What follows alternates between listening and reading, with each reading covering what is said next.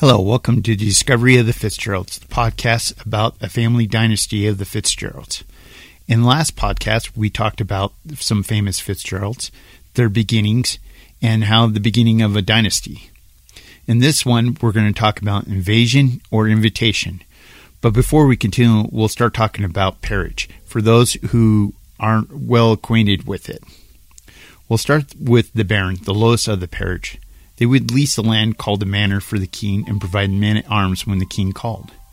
There are 426 barons and nine baronesses in their own right in Parliament as of today. Next was the viscount, which was like a lieutenant or deputy that would be uh, local ministers on behalf of the duke and collect taxes. There are about 111 as of today. Then comes the earl. They are governor or viceroys ruling in the king's name. They keep the peace, dispensing justice, and raising armies, which the Fitzgeralds held for many years. There are about 191 present today. Next is the Marquis. They are reserved to protect their respective land from enemies, and there are currently 35 Marquis today. Then last, the Duke, who held the highest prestige of peerage, other than king or queen. They ruled for the king or queen in the county, island, or nation. Usually they were royalty or a nobility. They passed down by parent or given by king or queen. There are currently 24 dukes. You will hear a lot about these titles as we go on. Now on with their quest. But before we get started, in the last podcast, we talked about the beginnings of the Fitzgeralds. Today's question I would like to ask what does the Mona Lisa have to do with the Fitzgeralds? And I will give you the answer at the end. The Fallen uh, podcast has violence, animal cruelty, and rape mentioned in it. I strongly advise, if you don't want to listen, to go ahead and stop the podcast. Also, I would like to take and apologize if I mispronounce any names. I am a Yank in the United States, and so some of these words are a little foreign for me. All right, now let's begin. Dermot McMurrough King of Leinster, was born 1110. It said he would kill ritually blind and castrate those who wouldn't produce any heirs. In 1132, when a rival dynasty presented a woman as their best in Kildare, he had a soldier take her to bed and rape and disqualify her. He was disposed by the High King for kidnapping Ua Rara, wife of Derfogol, and he was kicked out of Ireland which he fled to England in 1166 looking for Henry II for help.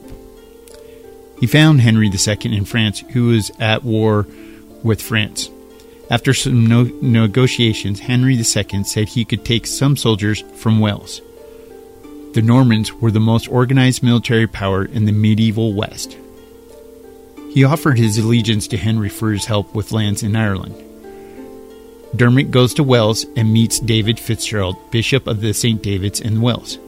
They broker a deal with David's brothers, Morris Fitzgerald, Robert Fitzstephen, which they have to make a deal with their cousin Rice ap Drifford, where he was locked up in prison. He was released on the condition he didn't come back. Along with Richard de Clare, Earl of Pembroke, also known as Strongbow. In return, Dermot would give land and titles in Wexford and hand in marriage to his daughter. Desmond with Morris and Robert with 10 knights, 30 men at arms, and 100 archers on August 23, 1170, arrived in County Wexford. It was reported the Irish ran naked to the Norman knights, throwing stones. The knights would capture the Irish, breaking their legs before throwing them into the sea. The sea was stained red from blood. There was Alice the Vicious, who beheaded 70 men for killing her lover. After Wexford, they marched on to Dublin, taking it with a quick swoop. Dermot, thinking Strongbow wasn't going to show, offered his marriage to his daughter to Morris and Robert, which they both declined. Strongbow came in, conquering Waterford, marching to Dublin, marrying Dermot's daughter, Eva. He also rebuilt Christ Church in Dublin, where his body is buried today. Later on, in 1171, Dermot died and Strongbow inherits the kingdom of Leinster. Soon after, King Roderick besieged them in Dublin. During the council war with Strongbow, Morris gave a speech and goes as this We have not come so far, comrades, for pleasure and rest, but to try the chances of fortune, and under peril of our heads to meet the forces of the enemy. For such is mobility of human affairs the selling of the sun follows in the rising, the light in the east dispels the darkness in the west.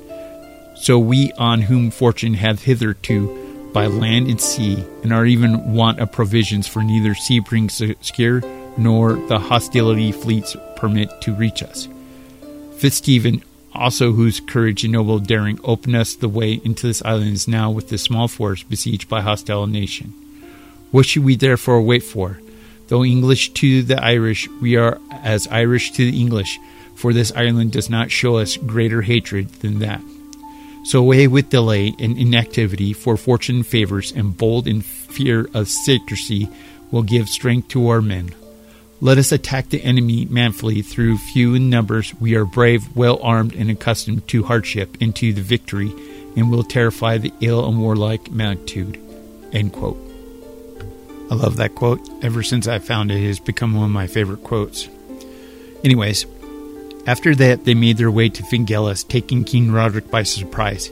He, taken with what that they conquered King Roderick, so in fear that Strongbow would rule in new kingdom, Henry II came over to battles were done and then pay homage had them pay homage to him.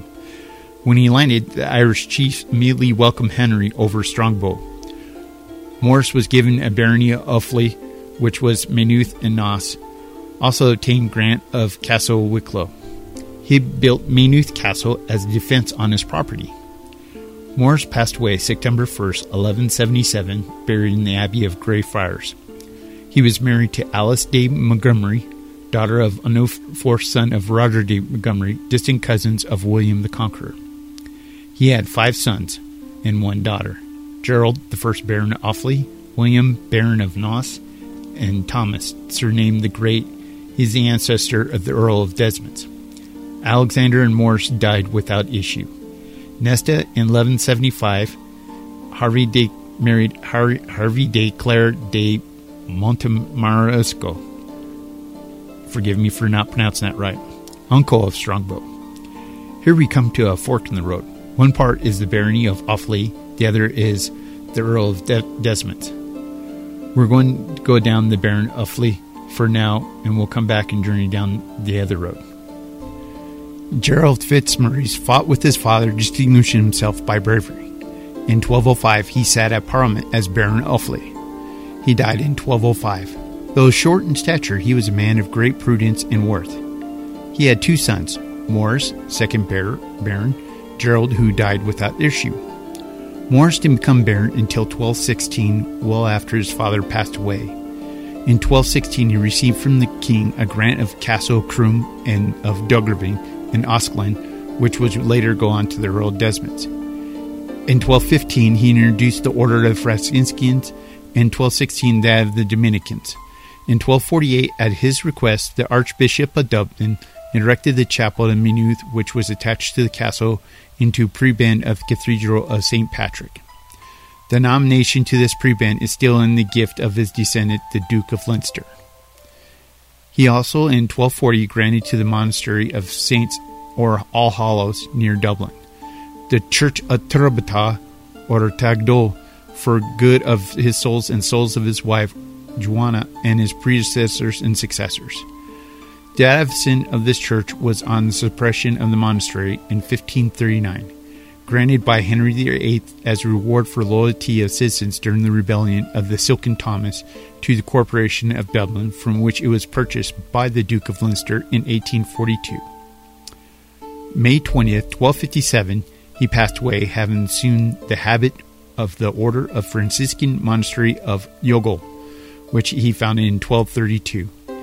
He had married Julianne, daughter of John de Cogan, and three had three sons: Maurice, third Baron, Gerald, father of Maurice, fifth Baron, and Thomas, father of the first Earl of Kildare. Maurice Fitzmaurice, third Baron, succeeded his father in 1257. In 1264, there was a feud between the Geraldines and De Burghs, which rose to such a height that a meeting was held at Castermont.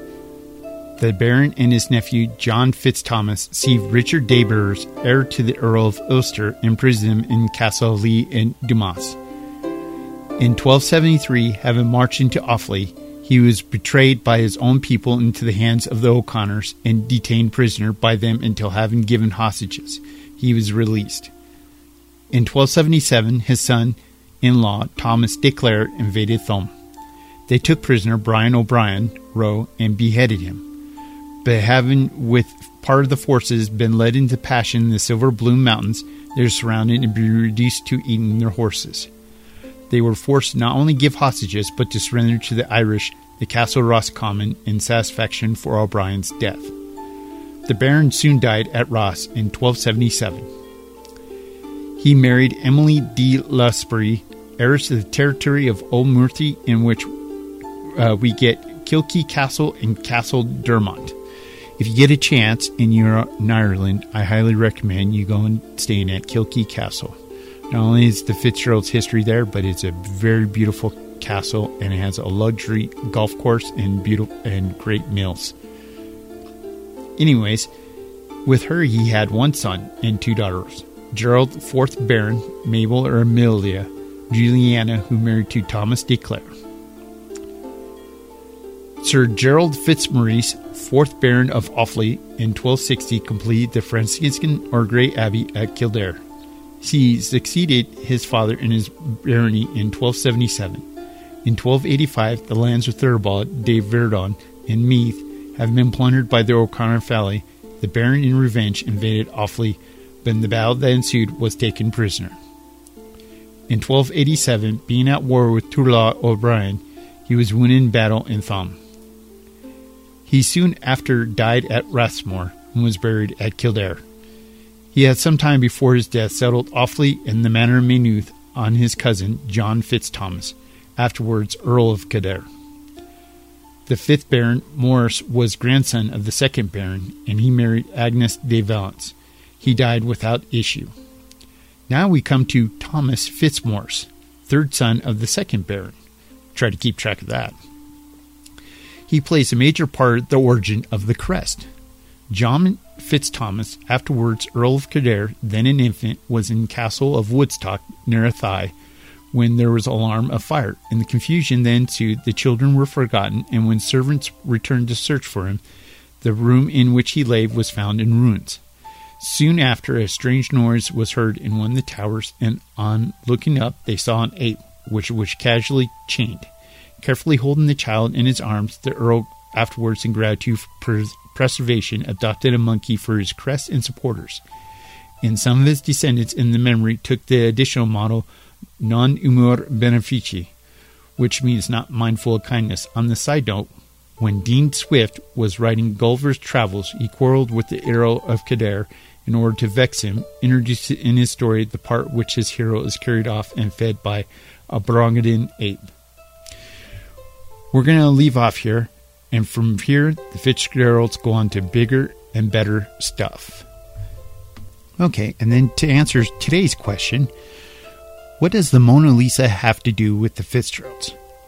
Well, Mo- Lisa del Giocondo was actually born Lisa del Geraldini and was an Italian noblewoman member of the Geraldini family of Florence and Tuscany.